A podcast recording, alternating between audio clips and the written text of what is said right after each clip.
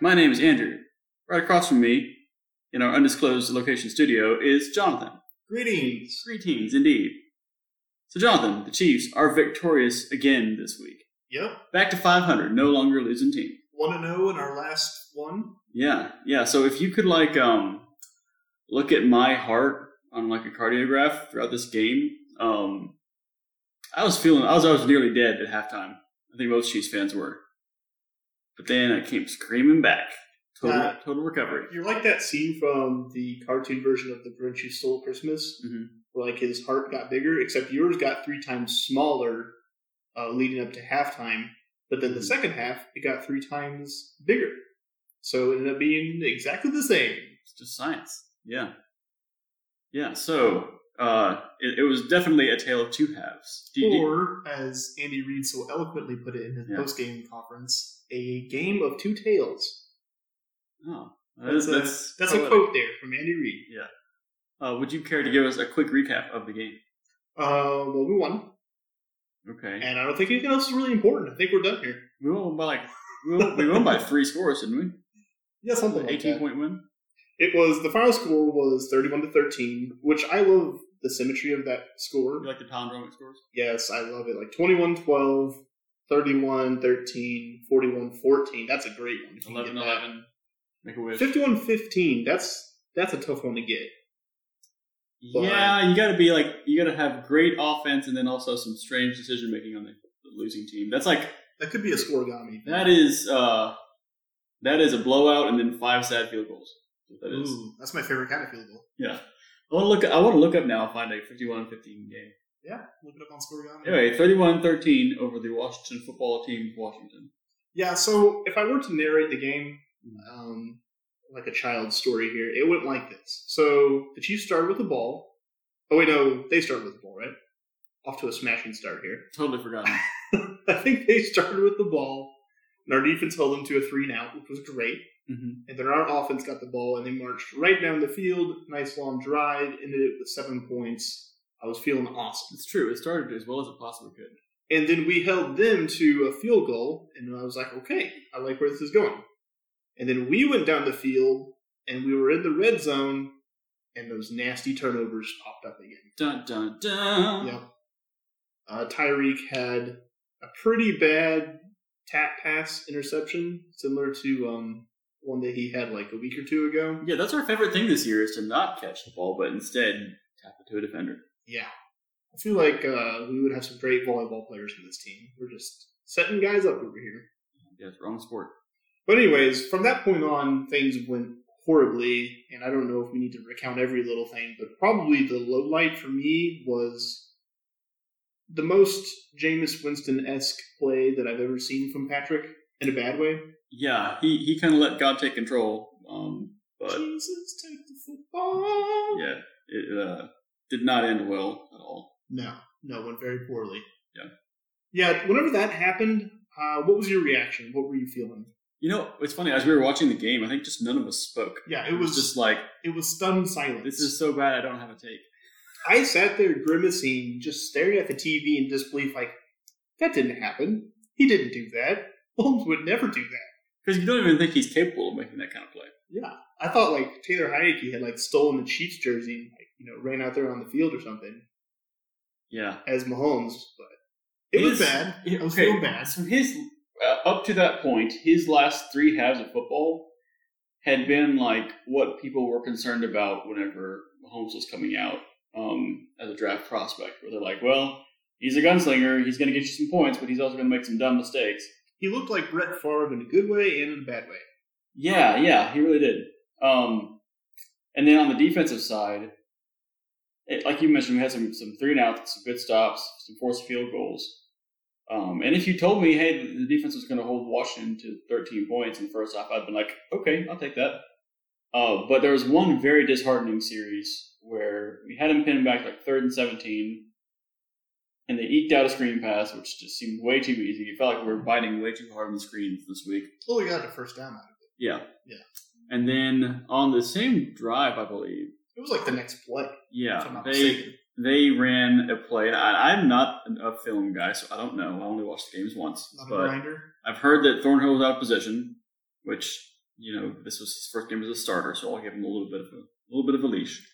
And then like one half of the field of Chiefs defenders all bit on. Uh, it wasn't even like a fake screen. Like how It was he like didn't pump or anything. He just like looked. He looked off to the screen, and then everyone bit. And we had like two receivers streaking down the field towards no one, and uh, predictable thing happened. Hey, a, a tight end touchdown. Whenever you can abandon your guy in the backfield to go stop a five yard uh, screen pass, Mhm. I mean, you got to do that every time, right? I think the problem is you got three defenders who are all sitting there and they're thinking, well, these other jokers aren't going to go cover the screen, so I better. And then all three of them do the exact same thing, like a bunch of idiots. So, to sum it all up, Mhm. through the first half, it was looking a lot like what we had been seeing from previous weeks, which was bad Chiefs. Yeah, there were a couple drives of like blown assignments, and defense. we made them look a bit like the Buffalo Bills. But Mhm. then halftime happened. Now, I want to just again gauge your feeling here. What, what were you thinking at halftime? Uh, let's see. I think I I wanted some more food. Okay.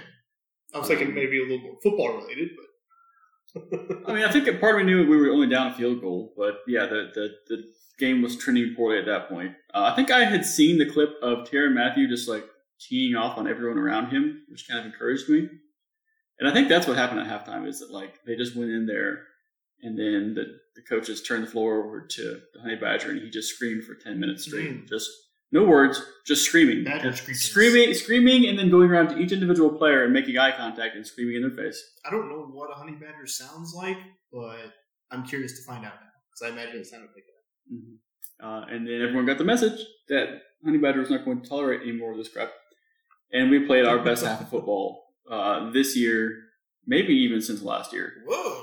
All right. Yeah, it was. It was. I I mean, mean, I thought it was good. I didn't. it was twenty-one nothing in the second half, That's right? true. Yeah. Yeah, we held them. So things just completely turned around in the second half. Which, just to give you like my thoughts at halftime, I was worried. I still thought we would win because, like, I think I said before halftime that as bad as things were, it felt like we were playing with a huge margin for error, which we Mhm. were. So we we could have like eked out an ugly win there. But I was like, I really didn't want that to happen.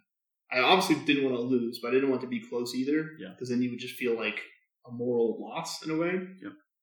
But yeah, they came out and pretty much did exactly what I wanted in the second half. They cleaned it up, no offensive turnovers. Um, basically, like I think they they might have punted on the first drive, but after that it was touchdown, touchdown, touchdown, twenty one points, Mhm. and one of those at the end was the kind of drive that we've kind of we haven't seen from the Chiefs as much as I would like to, where it was like, you know what, I'm pulled up here. I got up. the numbers. It was it was a thing of beauty. This is the very last drive that we had, the last real one. I mean, Mhm. this was like quintessential, you know, step on their throat, put them out of their misery type drive. Let's see if I can find it here. Okay, yeah, here we go. Uh, 15 plays, 96 yards, and we took off 7 minutes and 18 seconds of game clock. That is the perfect, like, ice the game drive. It's Yeah. just something we hadn't seen from them in a long time. Well, that's kind of our game now, isn't it? It's like that's what we have to do. Is have these long, sustained, conservative drives. Yeah. Because it felt like the uh, footballs were trying to get the roof on our defense, you know, or on our offense with their defense. Yeah, you know how we were having that discussion a week or two ago about, like, is that a talent thing or a schematic thing? Mm-hmm. Feels like they didn't have either of those capabilities to No. do that to us, really. Yeah, you're right. I mean, it's, it's what they were trying because it's what everyone's going to try now. But um, like Hill still had a big game, really big game. He had a couple scores, I believe. Mm-hmm. Uh, Kelce still had quite a bit moving the chains, so they weren't able to take those two guys out of the game. Um, but yeah, that, we felt like we kind of breezed by it, but again, I just want to say that the Chiefs' defense held a real football team to zero points in an entire half of football, well, and just one touchdown, and just one touchdown on the day. Yeah, and only two what I'm what I'm calling WTF plays, where it's just like what were we doing there? We only had two of those, whereas before we had like ten per game. Yeah. Um, yeah, this was. I mean, the, the first half wasn't great, but what was really encouraging to me is usually when the Chiefs win by three scores, it's because they got up huge early and then let off the gas as the game went on. This one, it's like we accelerated down the stretch, and that Yeah. was awesome to see. Yeah. Well, I want to ask you this, and I'm, I've kind of seen both reactions. There's kind of two ways of looking at a game like this. You can look at it as, okay, I'm going to take these two halves on aggregate. So, like, my final thoughts on the game are somewhere between those two halves, which would be like, you know, mediocre about. Mm-hmm. Yeah. Or you could look at it from the standpoint of the first half was bad Chiefs that we've been the last couple weeks, and the second half they've got their act together. That's the good Chiefs. That's the the Chiefs team that could win a Super Bowl. So, how, how do you view the game, just as a whole? Um, I think momentum is a thing. Um, hopefully they gain some confidence from that second half of football. Like, yeah, we can do this. We can be the elite unit. I think we, we are. Um, I think what's going to be really telling, and this is not to get into the preview too much, but the Chiefs have come out flat in every game they've played this year. Okay, that's not quite right, quite fair because they came out looking pretty good in the first couple series of this game, but then quickly succumbed to turnovers and dumb assignment misses on defense. mm-hmm. Uh, the Chiefs haven't looked strong in the first half in any game this year, I don't believe. So if they come out against Tennessee and look really dominant, and it looks like okay, this was a trend change. The Chiefs kind of hit rock bottom, so so to speak, on their mediocre season so far, and now they're playing like an elite team again. That'll be something. If it's like you know we get ourselves in a hole and have to dig ourselves out again, or find our identity again, uh, that's going to be like okay, this team isn't really learning their lesson. They're not really making the changes they need to yet. Yeah, I think that's a good way of looking at. So what you're kind of saying is like, in my mind, it's like the next couple of games will kind of color how we view this game. Mm-hmm. So if we come out and we're just re- beating the brakes off of like the Titans and the Giants, the next two games that we have coming up, then we're going to feel like, oh, okay, maybe that halftime of the Washington game, that was kind of the turning point of our season. And now we're in an upward trajectory. Or, you know, the bad scenario is we kind of have a similar situation with those games where we still deal with the turnovers and all of that. We mm-hmm. still have like a half a football where we look bad. And then maybe we'll be feeling like, well, this is just kind of who we are. So I guess, yeah, it, it's interesting. You could you could kind of take a positive away from it, or you could, I don't know, just view it as the same. Yeah. I will say that the change, or the, the kind of the change in the fortunes of the team, if you're looking at this as a turning point, lined up very neatly with certain players getting a lot more playing time. Like this was a, a bigger week for Juan Well, Thornhill and whether, Willie uh, Gay. Were there some important position changes? Yes, uh, Daniel Sorensen, uh, who who is frequently cited as the oldest chief on the defense, which I think is a bit ageist, but It's true though. Yeah. Facts. yeah, oldest, slowest, whatever you want to call it. I don't know. He's probably slower than some defensive linemen. Well, okay. He uh, got relegated to the role he's held successfully for years in the Chiefs organization, which is third safety slash reserve player. Like he's on the field for certain packages. He's a dime linebacker. He does not need to be single high or double high. He's not a coverage safety at all. He's in there to basically be uh, like a like a dime linebacker, and that's the role he played. And it was actually pretty successful. He didn't have any too bad. Like we didn't see Dan Sorensen posterized this week.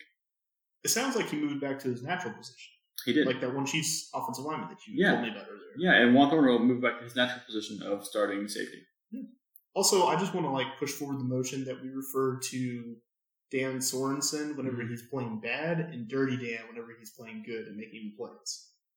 What do you What do you feel about that? Uh, he's dirty Dan if he's forcing turnovers Okay. or hurting guys or whatever. Or yeah, I like mean, they call him Dirty Dan. you know. targeting people with his helmet. You know, typical Dirty Dan stuff. We need the grit on this defense, and if Dirty Dan is providing that, then he's Dirty Dan. Otherwise, he's Daniel Sorensen, Esquire, or whatever. All right. Yeah. Fair enough. All right, I got I got some more thoughts I could fire off here. Um, so Thornhill wasn't the only kind of roster change that we saw. Um, just to clarify, he did still play 32% snaps, Mhm. which is, you know, fine. I think he's fine in that role. But Thornhill got in there 100% of the snaps, which is what we've all wanted all along. It's a complete role reversal, and it's, it's exactly what needed to happen. Yeah. I'm just glad they didn't try to roll him out there again as the starting safety because I I know maybe some fans are not inclined this way, but I don't I don't like rooting against or not maybe rooting against, but I don't like having to bash our own players. And it felt like we were in a position where we had to do that to him because he was such a liability back there. But I don't even really feel like it was his fault personally. It's like this is who he is now. You're asking too much of him. This it felt more like a coaching issue than a personal or a like that specific player issue. You know.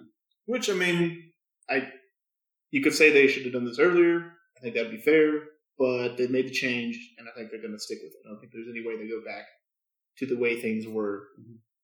Um, Willie Gay got in there a little bit. He got in there a lot. Wasn't a whole lot. I think he, I think his snap count was around 20, 25 percent. Well, I noticed him a lot. Hey, if, if he's only in there that much, he knows him. That means he was making plays. Yeah. We got a little flash of what we've all been hoping for with Willie Gay and Nick Bolton playing together in there. Hitchens was out. Mhm. What uh, what happened to him? Got hit on the funny bone. Ooh. Yeah. Ouch. Yeah, I, I remember him like getting kind of banged up, but I wasn't sure if it was like he was going to be out for the game, but I think it was.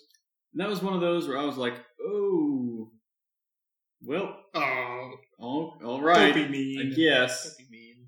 I mean, I see what you're saying. That like I know, I don't know if it was a massive downstep to go from Hitchens and Bolton to Bolton and Gay. Oh, I- I think Niemann. that's that's a at least parallel move. Um, I think the the drop off nominally would be more from Hitchens to Niemann.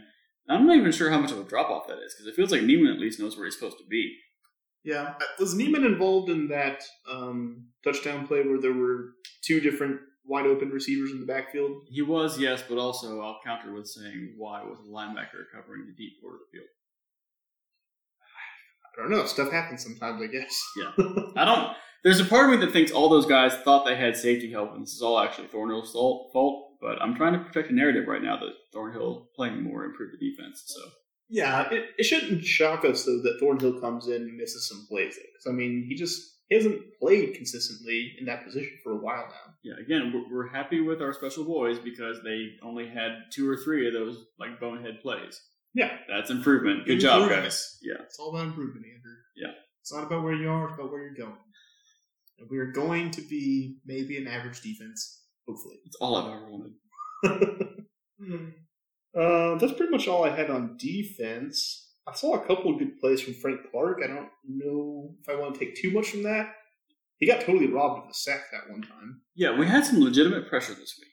I really felt, Yeah, which was great. Did we have we had some real sacks? I think some actual sacks. I think we had some real sacks. Not as many as we should have because Heinicke's an escape artist.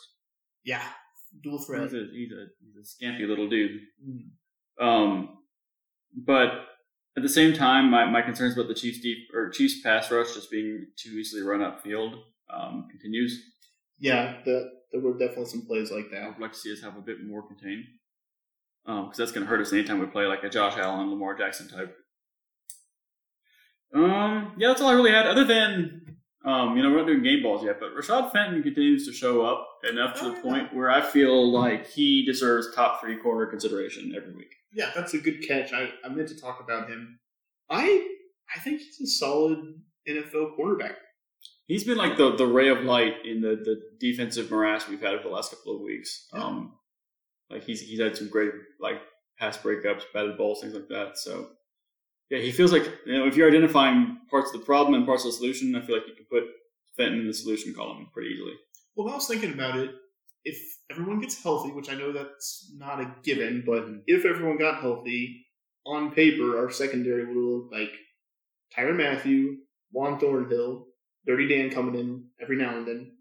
He's And like then he's only for Sorensen's only for whenever we need a, a fluky turnover. That's what, Whenever, yeah, whenever we need some kind of wacky hijinks, that's when Dirty Dan comes in. I don't I don't know exactly how much that's planned, but that doesn't seem to be what happens. It's all based on feel. So, anyways, you got those guys. Then at quarterback, you'd have L'Jarius Sneed. You've had a good game. Yeah, he's been he's he's been a little bit up He's and been down, up and but down. on the whole, like I, I will take it. I'll take it. Yeah. So Sneed, Charvarius Ward, when we get him back, and then Rashad Fenton. That that's a secondary that I like. I Yeah, think that could be a strength. That's good to great safeties and okay to good corners. That'll Yeah. work. Yeah. We don't. We have a we don't have a lot of depth at safety. You know, No, thought our discussion was with Dirty Dan there. and I've heard um, I've heard of people talking about us bolstering the depth at safety in some form of free agent or trade signing. Uh, because yeah, if if God forbid Honey Badger goes down, we cannot make it. Honey Badger can't die. We can we cannot make it with Dan Sorensen needing to be one of our top two safeties. That's just not an option. I'd rather just not think about that if that's okay. Yeah. And then cornerback, I don't know if it's great, but you do have like some dudes that aren't going to be totally terrible, like Mike Hughes and DeAndre Baker. Yeah. You don't want to roll them out there, but they can come in if you need them. Well, you're you're just you're not going to have four starting caliber corners. So Yeah. you can have three of them and then two decent guys who shouldn't be relied upon too much, you're in good shape. I didn't really mean to go into like a deep roster discussion on our secondary there, but I just kind of want to point out that if everything goes according to plan, it could look pretty good. Mm-hmm. So that's pretty much all I had on defense. On offense, um, do we have to talk about turnovers? I mean, we kind of already did, didn't we? There was one other turnover was on Mecole because every now and again Mecole, I don't know. This wasn't really even his fault, was it? I mean, it's like he was being dumb. I mean, it wasn't like he just dropped the ball. It was a forced turnover, but it was definitely one of those where like, ball security was an issue, and that's what led to the turnover. Yeah, we we've talked a little bit a little bit about whether the turnover luck is random or if it if there's something the Chiefs are doing uh, to kind of court these clumps of turnovers. I'll say that I think if, even based on what's happened so far this year, the the book is out on the Chiefs' ball security, and people Yeah. are going to be trying to peanut punch and strip every time that they can. So it's either you you make it a priority to protect the ball, or this will continue to happen. Yeah, and if you remember, this kind of happened back in 2019. I, I do, think. I do. You remember that there was that Lions game where Yeah. they started punching the balls out, and Mhm. saw everyone doing that. Well, then you saw like T.J. Watt on Sunday Night Football, like assaulting the runner just by punching the heck out of him. That dude, that dude's a monster. Yeah. he's insane. But that's kind of it's kind of both in vogue in the league, and it's uh it's a way to try to steal one against the Chiefs is by poking that ball out. So it's Yeah. either either you know you can you can sit here and say, oh, this is random and there's nothing we can do, or make it a priority to actually protect the ball. I think it would be incorrect to say that this is all just turnover luck. Mhm. I think it would be equally incorrect to say that it's all just the Chiefs screwing up. It's it's kind of equal parts. It's like you're you're being a little bit too loose with the ball, so you're setting yourself up for having bad luck, and then you have it. Yeah. So it's like you know how teams sometimes they make their own luck. Mhm. We've been making our own luck in a bad way. So I'll, I'll break these turnovers into a couple different buckets here. Okay, the most egregious is the Pat Mahomes trying to do too much turnovers. The, the Jameis Winston turn. Yeah, that's whenever he he's like getting sacked, and as he's going down, like whenever he's two inches off the ground, he just just flinks it out there, hoping that it gets out of bounds. Uh, we've had at least two of those that got picked off. That just needs to stop. He needs to learn how to throw it away or take the sack by another day. Yep. Um, the second is um, drops that turn into interceptions. That's the, the sets. tap passes. Yeah, yeah. yeah. The, the answer there is just cut out the drops. Yeah. Um, Just stop dropping. I, I think that there you, you will probably not see drops turn into interceptions at that high of a rate continuing out throughout the year. But like anything, cut out the drops and take care of that. Uh, and then the third is just, you know, I, I, it's not like the Chiefs have necessarily been like swinging it around there like a bread basket, like uh, Sean McCoy or anything like that. Mm-hmm. I feel like it's just you you kind of emphasize having two hands on the ball as you're going down, or you're subject to someone peanut punching the ball. I think part of it is that we're a team that loves the big play, Mhm. and we love big passes, and we love a lot of yards after catch. So you get a lot of guys that are trying to maybe just do a little bit too much with their possession. Yeah.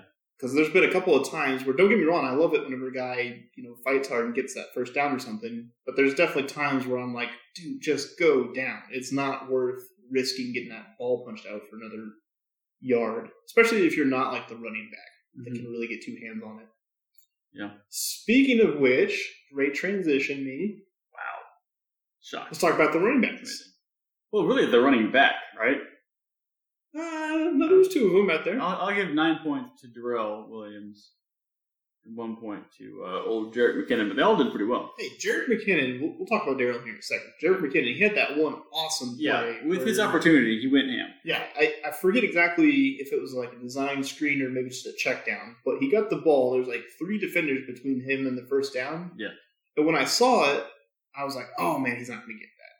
And then he got it, and then he just kind of juked a guy out and then fought two, through two more, just got some, some nasty yards there, got the Yeah, first down. he, he fought dirty for five yards. He had Yeah. no right to. and that's that's what you need out of your running back. Well, and well, that's what you know. Your power back. He's like our receiving back. I think he's Yeah. just full of piss and vinegar. Yeah. I think he I think he's going to have some good some big plays for us here. Yeah, I do too. I, I think I think if you're trying to replicate Clyde, you have equal parts Darrell Williams and Jerick McKinnon. Yeah. Probably a little more on Darrell Williams. Now about Daryl though. I Darrell, thought hold on now. Let's, let's get this right now. Yeah. So Daryl or Darrell? It's Daryl. Because Daryl rhymes with barrel, Daryl. and I like to call him Daryl the Barrel. No, that's not Darrell. That's like Darrelle Revis, but Daryl. Daryl Williams. He was great. He was everything that you need out of a running back. It wasn't like a superstar Derrick Henry performance, but it was like every time that he got the ball and needed to get some yards, Mm-hmm. or had the opportunity to, I should say, he was getting it done. So I thought he had a great game. Yeah, he did. He's got a he's got an interesting running style where he's like we like to say a downhill runner. Yeah. Uh, he's powerful when he's running, but he's got just like just the minimum amount of shake he needs to, to fool a couple guys. Uh, you know, he's not just a complete downhill runner. He'll actually he'll move a little bit, and he can. He's got good vision too. He seems to be able to find the hole in the cutback lane pretty well. Yeah. I I want to fire off a take here, but I don't want to be mean. Go for it. So I'm just going to say this a little bit more This little, quietly. little bit Clyde. This is just between me and you and our listeners, so don't don't tell anyone, listeners, please. I think the combination of Daryl Williams and Jerick McKinnon might be an upgrade from Clyde, because there were some plays this Sunday where I was like, I hadn't really seen that much. probably true. Probably Prob- true. Probably true. So I don't don't want to hate on a guy when he's injured. I still feel like Clyde is not being utilized the right way whenever he's healthy. Um, so we'll see what happens when he comes back. But yeah, I think you're right, honestly. Yeah. Okay. Um, another important roster move that happened, and I don't know if this was like something that's going to continue forward, but Niang was out at right tackle and Mike Remmers was back in. Mm-hmm. So, did you notice Remmers at all during the game? Um, not in a bad way. Did you notice him in a good way? I did in that I noticed that how little I noticed Chase Young. Oh, you were like, this is weird. Mahomes hasn't got sacked in a while. Yeah, because I mean Chase Young, he's he's right up there with any pass rusher we faced this year, and he he was almost completely absent from the game. Yeah. Um, I think the Chiefs did an amazing job of, of game planning around him. Um, in part with having kind of like a moving pocket bootleg style of play. Moving pocket, like running away from him, Mm-hmm. like uh, reading him. Just, I thought we did a lot of stuff Yeah, around him. and maybe this is another compliment for the running backs, but um, it felt like they did a good job of chipping or, or cut blocking him so that he was out of the play whenever Mahomes was doing those bootleg plays. Yeah. I mean, Young didn't. I don't think he even had a sack, much less much of a He, he? did have one sack. It was more of a coverage sack, in my opinion. Okay. But uh, he did get one. Yeah. Yeah, but I mean, he's capable of taking over a game like someone like a Myles Garrett or a Joey Bosa. So I'm happy that he uh, we kept him at bay as much as we did. My take on Remmers is that I did not notice him all game long, Mhm. which for an offensive lineman that means you had a good game. Now, I, th- I think you're, you're probably still seeing a player in decline in Remmers and a player on the ascent in Niang. Is Remmers old? Uh, he's like yeah, early 30s, I believe. Okay, that's that's not too old for an offensive lineman. Uh, yeah, but he's not getting better. Yeah, I know. He, he's probably like this is this is kind of the peak of what we're going to see out of him. Yeah. Uh, I see what you're saying. Though. Uh, so I think my, my point here is this is not like a oh Niang got replaced by Mike Remmers and this is the way it's going to be forever now. I think this is more like Niang was a little bit hobbled and also probably a little bit struggling because he's still figuring out how to play as a rookie. So let's give him a bit of a reprieve, get Mike Remmers in there, um, and hopefully you know maybe it's not next week or who knows maybe if it's just don't mess with success. But I think we have not seen the last of Niang starting at right tackle this year. Well, yeah, I was I was going to ask you just that, and you kind of answered it there. If you thought that was going to be like the thing going forward, or was it just a guy was a bit injured? Mhm. It was worth noting he was active for the game. Mhm. So Well, It's If- not. Uh, it's not exactly as if like you know he just could not get in there and then just had to come in and replacement. Yeah, you're right. And I mean, we've seen from Andy in the past that sometimes whenever he's you know making a change, he's like, oh, he's a little you know he, he's got a knee, you know, he's got a little knee, so we'll we'll get the other guy in there. So I don't know, something to watch. Mhm. I, I do um I do like what you said about how Niang, you know, we we're not really seeing the best that he could be right now because he's still a young guy. So I could see the case to get him in there, get him a little more reps, Mhm. especially if you think like he's going to be a guy for us going forward. I think so. But for now, it's nice knowing that we have a backup that can come in and you know hold his own. Yeah, that's new. Yeah. Super Bowl withstanding. Just keep keep him on the right side. Yeah, keep him keep him at his natural position over there on the right. Yeah. Yep. Uh, another thing on offense, we don't have to talk a lot about it, but Tyreek and Kelce, Mhm. those guys are tough. They really gutted it out this week, didn't they? They get a lot of credit for being these like really talented um, upper echelon athletes, Mm-hmm. which is fair because they absolutely are. But they're also like pretty gritty dudes. Like, Yeah. They just both of them were pretty banged up this week, especially Kelce. You Yeah, see, he was struggling all day long. I felt bad for him watching him because it just it looked painful the way It he was did. the way he was moving around, the hits he was taking, the way Yeah. he looked coming off the sideline. Yeah. Uh, part of me was like, okay, man, let's just go ahead and take off. But then you know, Jody Fortson got hurt, which is very unfortunate. Yeah, that sucks. And then we're down to two tight ends, one of which is Travis Kelce. Yeah. Going back to Fortson real quick, he had an awesome catch. Yeah. he like jumped up and caught over the ball, Yeah. or caught the ball over the defender. It was sweet, and then he tore his ACL. Mm-hmm. Was it? Yeah, it was the ACL, or was it Achilles? Achilles. It was Achilles. Ooh, Yeah. that's even worse. I mean, he's he's done for the year. Unfortunately, that kind of injury. I'm pretty sure. Yeah. Um, I was. It's it's a bummer because I was kind of holding out hope for him being like the third option in this offense behind Kelce and Hill because I think I really think he's got that level of talent. Uh, but he's still a young guy. I think he's like what 24, 25. Yeah, pretty Um, young. So he's still got time to establish himself if he can get healthy. I think he put enough on tape this year that the Chiefs staff will be very big on him, and he'll he'll probably have a roster spot going into next year. Yeah, I hope so. I mean, he's. I think he's uh, benefit to the football team. I like his, you know, personal story is great. Mhm. So I really hope he's able to make the team next year and you know can kind of continue where he pick up where he left off, so to speak. Mhm. It sucks that we lost him. I, I know it's not like a, a massive hit. He wasn't like an every dime guy, but it's clear that the Chiefs liked him in the goal line, Mhm. which is something I've kind of seen across the league this year. Is that everybody are getting these like really tall tight ends to throw to in the end zone. So like your uh, Mo Alie-Cox or like Donald Parham type. Mhm. So uh, kind of sucks. Sucks that we lost our guy there. But uh, maybe he'll be back next year. Yeah. Um, let's see what else on offense. Uh, you know, talking about the third option. This is one of those games where they couldn't really contain Hill or Kelce, um, and part of that's just going to be those guys finding ways to get open because it feels like they're used to the pressure now. They're used to teams trying to shut them down, and they can they can work around that. Um, but we did see, I, I know at least a big long touchdown for each of Mecole Hardman and Demarcus Robinson, right? Yeah. Oh, maybe it wasn't a touchdown from Demarcus Robinson. I think it might have It just been a long been- pass. Let me check the score box. It might have actually been Pringle. but they were both able to get behind the defense and contribute in that way. Um, so that's encouraging me. That's a step in the right direction um, because we need explosive plays from uh, other sources other than Hill and Kelce. Now, the the real, you know, where the Chiefs really need to be eventually is where they have that third option that they can rely on for an entire game against an elite opponent. So, like if the Bills or the Chargers decide to shut down Kelce and Hill, it, can we rely on Mecole Hardman or Josh Gordon or Byron Pringle to, you know, get 12 receptions for 150 yards or something like that, like half of the game of their life? Because that's going to have to happen um, if we're going to beat some of those better teams that can really shut down what we want to do on offense. Well, related to that, we didn't see a whole lot of Josh Gordon out there this week. I didn't see him at all. Yeah.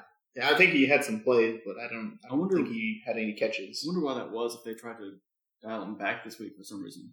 I think maybe it's just taking a little bit longer to get him in there full speed than uh, they thought it would initially. Could be. Because it sounded like whenever he first came in, it was like, oh yeah, I'm totally ready to go. I know the playbook. It's like, eh, maybe you don't know it quite as well as you need to yet. Yeah. But I, I do think they'll kind of work him in there a little bit, Mhm. uh, week by week. we will see. Um, any any other thoughts before we move on to the game balls? I don't think so. Let's get those game balls. Okay, can I go first? Yeah. All right. I want to hand nice big game ball to Darrel Williams. Hmm. I already talked about him, so I won't go into it again. But I thought he had an all around great game, and if he could keep doing that, I think we're going to be just fine at running back. Yeah, I think I've been kind of downgrading him his entire or underrating him his entire career just because he's always been like the fringe roster running back, you know, like the guy behind Mhm. Damien Williams or behind like I don't know, one of whoever McCoy or Bell or whoever we had that we tried to bring in. He seems like a like a, a backup guy that we're always trying to improve upon. hmm but hey, he's doing well, and uh this is a bit of a tangent, but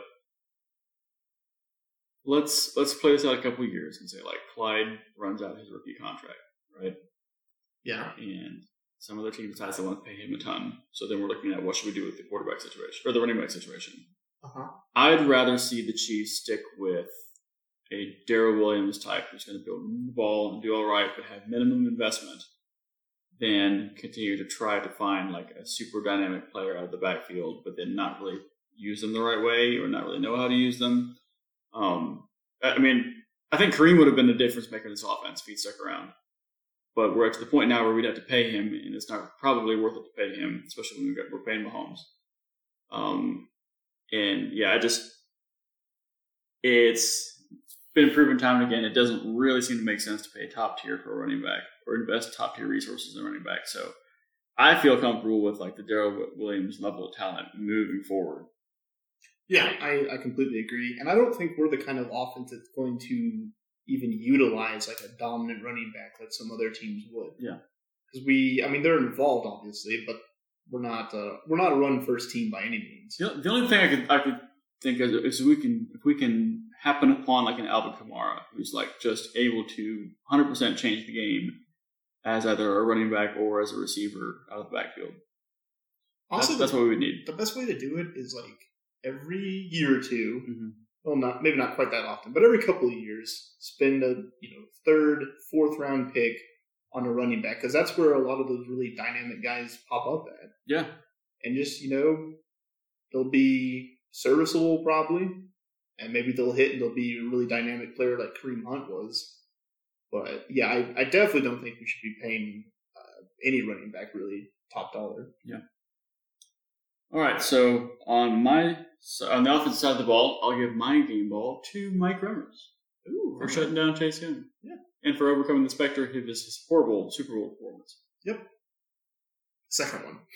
Yeah, uh, I feel yeah. I just I just made us sad with the game ball. Okay, Yeah. good job, Mike. Nice job, Remmers. Yeah. Yeah. I'm not gonna say anything about the Super Bowl. Yeah. Do you want to give uh, game balls on the defensive side of the ball? Yeah, I want to give one to, and this maybe not completely deserved, but Juan Thornhill. For one, I think coming in and proving that he can be the starter, Mhm. and two, so that we don't have to complain about Dan Sorensen anymore. Yeah, I think uh, he's improved my mental health just by being in the starting lineup. All right, Because now I'm, I'm not just sitting there like scratching my brain about what on earth is going on gotta, the safety position. gotta take care of the mentals. Uh, I'm going to give my game ball to Tershawn Turk Wharton. Oh yeah, Yeah, because crazy interception. he just jumped up there and snagged the ball out of the sky to seal the deal against uh, the football team. And I, I don't really know anything else that he did really did this week as a defensive player, uh, but man, it just felt like it had been ages since we've properly forced a turnover against our opponent, and that was just great to break that streak. That's what has felt so bad these last couple of games where we keep turning the ball over. Is not only has our offense been turning the ball over, our defense hadn't been getting takeaways of their own Yeah, at all. that it might be possible that that was our only half of the year that we won the turnover battle. well, we- we won it in the Browns game. Are you sure? Yeah. I thought Mahomes so. threw an interception a couple of passes before that. Um. Well, I guess maybe it depends on how you like count that like muffed punter thing. Ah, okay, yeah, I I, I consider that to be a turnover because it basically is. But anyways, yeah, it was one of the best ones we've had in a very long time. All right, my turn. yeah. Go for it. I want to give one to Andy Reid, which might sound a little surprising, Mhm. but Uh, I thought they did a great job of designing an offensive game plan that was clearly designed to take Chase Young completely out of the game, Mhm. and they mostly succeeded in that. Yeah, it was nice to see them really tailor their game plan to the opponent. Which is great because they're going to face a lot of defenses that have one really dominant defensive player, like you know the Charger with Joey Bosa. Maybe if we see the Browns, Myles Garrett again. Um, a couple other teams I can't think of right now, but or the the Raiders with Maxx Crosby. That guy guy's really good too. Mm, yeah. But uh, yeah, it was nice to see that. You have any more? Um, no, I think I'm, I'll, I'll I, have been effusive in my praise. I'll save my game balls for future victories. Okay. Can I give away one one more tiny one? Just put them everywhere. Yeah, go for it. Small, right. tiny game ball. This is a small one. This is like one of those little kid sized ones. Okay. uh, to Nick Bolton because there I thought he had a pretty good game, and there was a couple of times where I saw him, you know, being decisive, meeting the, the running back at the line of scrimmage and like filling hard.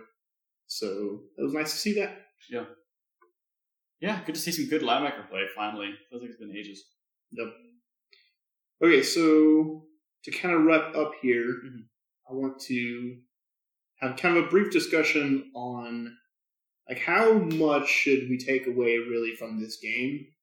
Because you you know there are the naysayers out there that be like, oh, this is just the Washington footballs. They're terrible. Taylor Heinicke is no good. So is this just like a total wash in your mind, or is there like some legitimate takeaways that you could have from this game? Uh, yeah, I'll tell you two things here. One, um, I think the Chiefs are the Chiefs should not consider themselves above any team right now. Like we should not be like, oh well, of course we're going to beat the footballs or even the Giants in two weeks. Uh, I don't think we should overlook any team. So therefore, any victory uh, should be celebrated. And I think second thing is if you think that the footballs are a bad team, I think most people probably would at this point a 31 to 13 win, that's the proper mark of the victory against a bad team. That's what you should do to bad teams. Um, and I was very encouraged by the fact, like I mentioned before, that we finished the game on a high note rather than a lot of our victories from last year where we would get out to a big lead and then start to coast. That just kind of left a bad Mhm. taste in your mouth.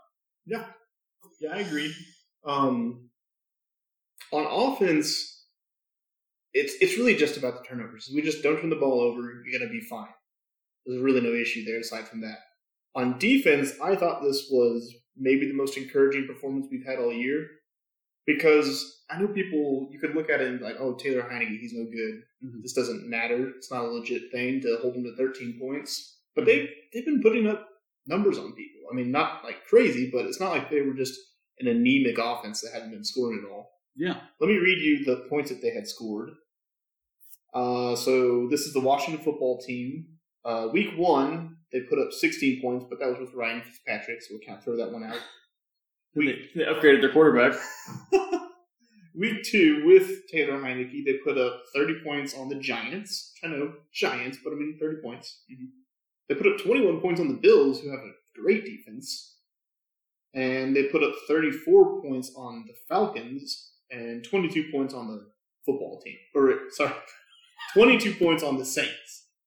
So what you're saying is we, we're the best defense they played this year. All to say that, yes, the Chiefs' defense held them to the lowest point total that they've had this entire year, including whenever they had their starting quarterback in there.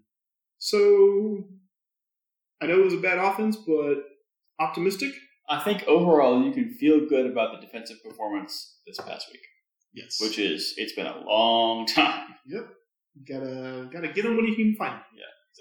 No, I really do. I think this could be this is something to build on. This is a turning point for the team. Can be if they take care of business the next couple weeks. Yep. All right. So I guess later this week we'll kind of preview the Titans game coming up. Maybe a little around the NFL. We never got to uh, talking about the AFC. Yeah, we'll probably maybe we can do that in our preview podcast. Had a scheduling conflict last week, so weren't able to record a Thursday show. But uh, I guess we'll we'll make up for it. We'll record, record like a three hour episode later this week. Yeah, so I don't know. I don't know why this keeps happening, but it feels like the Chiefs' opponent for next week keeps being the team that's playing on Monday night. So I kind of like it. Again, it's like a nice little preview it's, it's good in two ways. One, we get to preview the team, uh, the Tennessee Titans. They're playing the Bills tonight, uh, and then two, it's a short week for who we're playing. It's true. Yeah. Advantage us. Exactly. Yep. What do you? What's your prediction for tonight? Um, the Titans are a tricky team to figure out. They've been really bad. Their defense is really bad, like as bad as the Chiefs has been. Ooh. Yeah, I know. This, I'm, I'm not Strong words. It's true. But I don't think that they're going to be the team that lost to the Jets because they didn't have they didn't have AJ Brown and they didn't have Julio Jones for that game, Mhm. and so I kind of throw that game out. Um, I think if they have both of the receivers, they'll it could be a, a feisty game against us, and I don't know. I don't I don't think they'll win tonight. It could be a blowout, but they might they might give the Bills a bit of a run for their money. The Bills to me feel like a team that's good for one or two like haywire losses per year. Yeah, Like that was against the Steelers. I know that was Mirage Week and all that. Um, but if if a team kind of catches fire and gets the right game plan against Allen and gets him frazzled, uh, I, I could see them dropping a couple this way. Well, and the the Bills' defense, kind of their weakness for years now, has been against the run, and that's what the Titans like to do with Derrick Mhm. Henry. So if he really gets going, I don't know, it could be interesting. So one more thing in kind of reviewing this past week and thinking about where the Chiefs are right now. Uh, the Ravens won convincingly against the Chargers. Yes. which tells me two things. Uh, one, especially with the, with the Ravens having one loss and a win against the Chiefs, it's unlikely. It, it's it continues to be unlikely that the Chiefs have a shot at the one seed in the bye week in the playoffs. Yeah. But, but we are one game out of first place in the AFC West. And I know we have we have to get the chi- the tiebreaker against the Chargers, so we have to beat them uh, whenever they play at home, air quotes, um, in Los Angeles. Uh, but I feel good about this. I, I, th- I think having seen the Chargers get humbled that way by the Ravens, it's kind of making me think maybe the division's a little more open now. Um, and the, yeah, both the Raiders and Broncos, I think, are in situations they're not going to compete for the division this year. So maybe, maybe we continue our streak in the AFC West. Yep.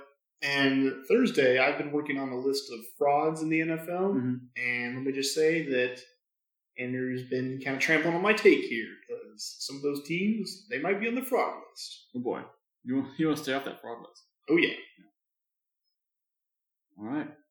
Well, I think that is it for our Bills. Uh, sorry, man, okay, Bills on the mind.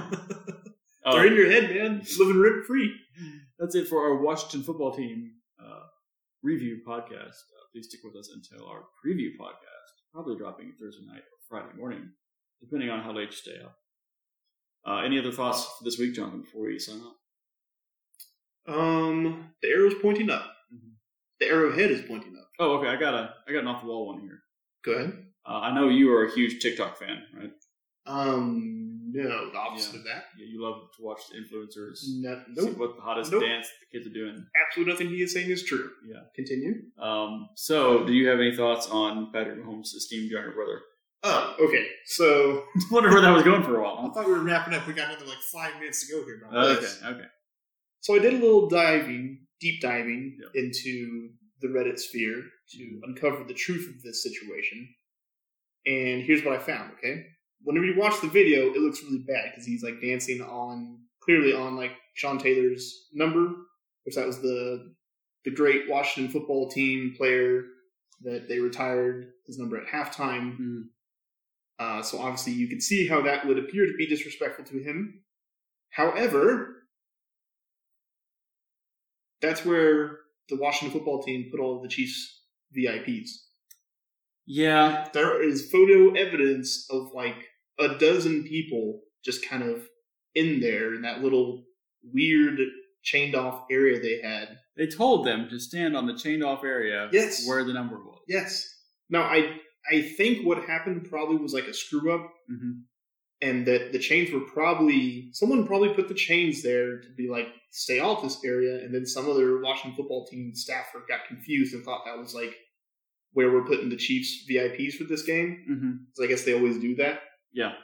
And so they put them there. So it was kind of I I don't want to defend Mahomes or Jackson Mahomes too much, but in that particular case, I don't think it was his fault. Yeah, a couple things here. One, I don't think Jackson Mahomes knows who Sean Rock or Sean Taylor is. Oh no, absolutely not. So it's not like he's like, oh, I'm going to go disrespect this this beloved Washington football player. I hate the number twenty-one. Yeah, by doing TikTok dance on his number. Mm. Um, you would prefer someone have a little more awareness about them to know what the situation was and why that number was there. But this kid's like what, 17 years old? So I think he's quite a bit older than that, unfortunately. well, he acts like he's 17. So yeah. um, and then second thing is like this. I, I- might have a bit more sympathy for this this wild take if it weren't uh, kind of a giant misdirection by the football team to keep everyone focused away from the larger Gruden uh, email scandal. yes. Which I really we don't have time to get on this podcast. Maybe we'll do like a deep dive Which point. they were like, this is not even like tinfoil conspiracy hat. That's absolutely what they were doing. Yeah. Just trying to get out of the bad press. So I think this is like the most manufactured outrage coming from the football uh, football team. If there was any owner that would get into like his own head with like 3D chess nonsense like that, it's Dan Snyder. So wouldn't surprise me. Yeah. Also, have you noticed that like maybe it's just like a statement about what a superstar Mahomes is now, but it seems like his family gets critiqued way more than I ever expected would happen with the Chiefs quarterback. Well, there was like a. What didn't his mom say that? Like his mom tweeted. Yeah, his mom was like, you know, just saying typical mom things like, Yeah. "Oh, that interception wasn't on Mahomes," which she was right. That's correct, Mrs. Mahomes. Yeah. That's her name. But uh, At some point, I probably. just I think it's so weird to care about a player's family. Like, I don't know. Did you, Oh, yeah. Have you? Do you ever hear about like football players' families outside? I of mean, like, I I don't know. if I hear maybe? about it, I don't care about it, and I never. I'm never going to be like, oh, I want to talk about what these people do off the field or what they think. yeah, that's so. I don't know. Why would you care about That That said, um, if I were Patrick Mahomes, um? I would have all of the Yeah. all, all the family get off social media. Don't some words. Yeah, don't do not do not tweet, do not TikTok, which is a shame because apparently Jackson Mahomes has decided that's his lot in life is like to be an Instagram influencer or TikTok, whatever. It can't be easy to have your sibling that's like pretty close to you in age be Patrick Mahomes, and you're just dude. You've got like eighty percent of the same DNA. Just go be a mediocre athlete somewhere else. You Like, don't gotta. if you were like a quarterback in the NFL, I don't, I don't know how I would handle that. It's like I'd be happy for you, but then people would be like, "So what do you do?" I'm like, uh, Hopefully, you wouldn't say "I- I'm a TikToker. no, I definitely would not say that. okay, we have we have talked as much as I want to talk about TikTok And that was and and the Mahomes. that was uh, talking Mahomes' family. Yeah, never again on this podcast. People don't like his wife too. Uh, Uh, not like Chiefs fans, but like other NFL fans don't like his wife for some reason. What, she tweets. Yeah, I don't, I don't know. I think it's just haters. This I think is- it's a lot of people that hate Mahomes, Yes. and so they're going to hate Mahomes' family. It's all dumb, but it comes back to our, our central social media policy here at the Chiefs Bros podcast. Don't tweet.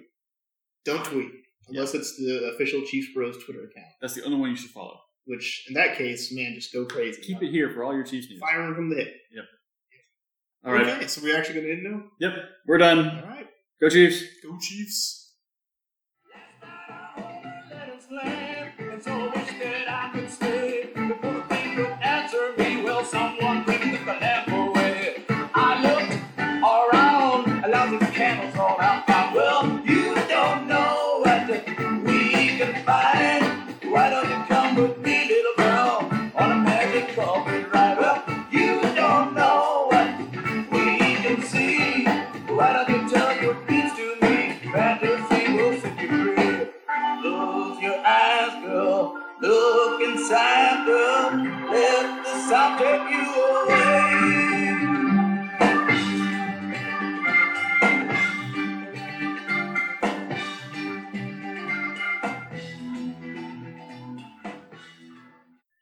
Thanks for listening to another episode of Chiefs Bros. Subscribe to the show on iTunes and follow us on Twitter at Chiefs Bros. We'll talk to you later.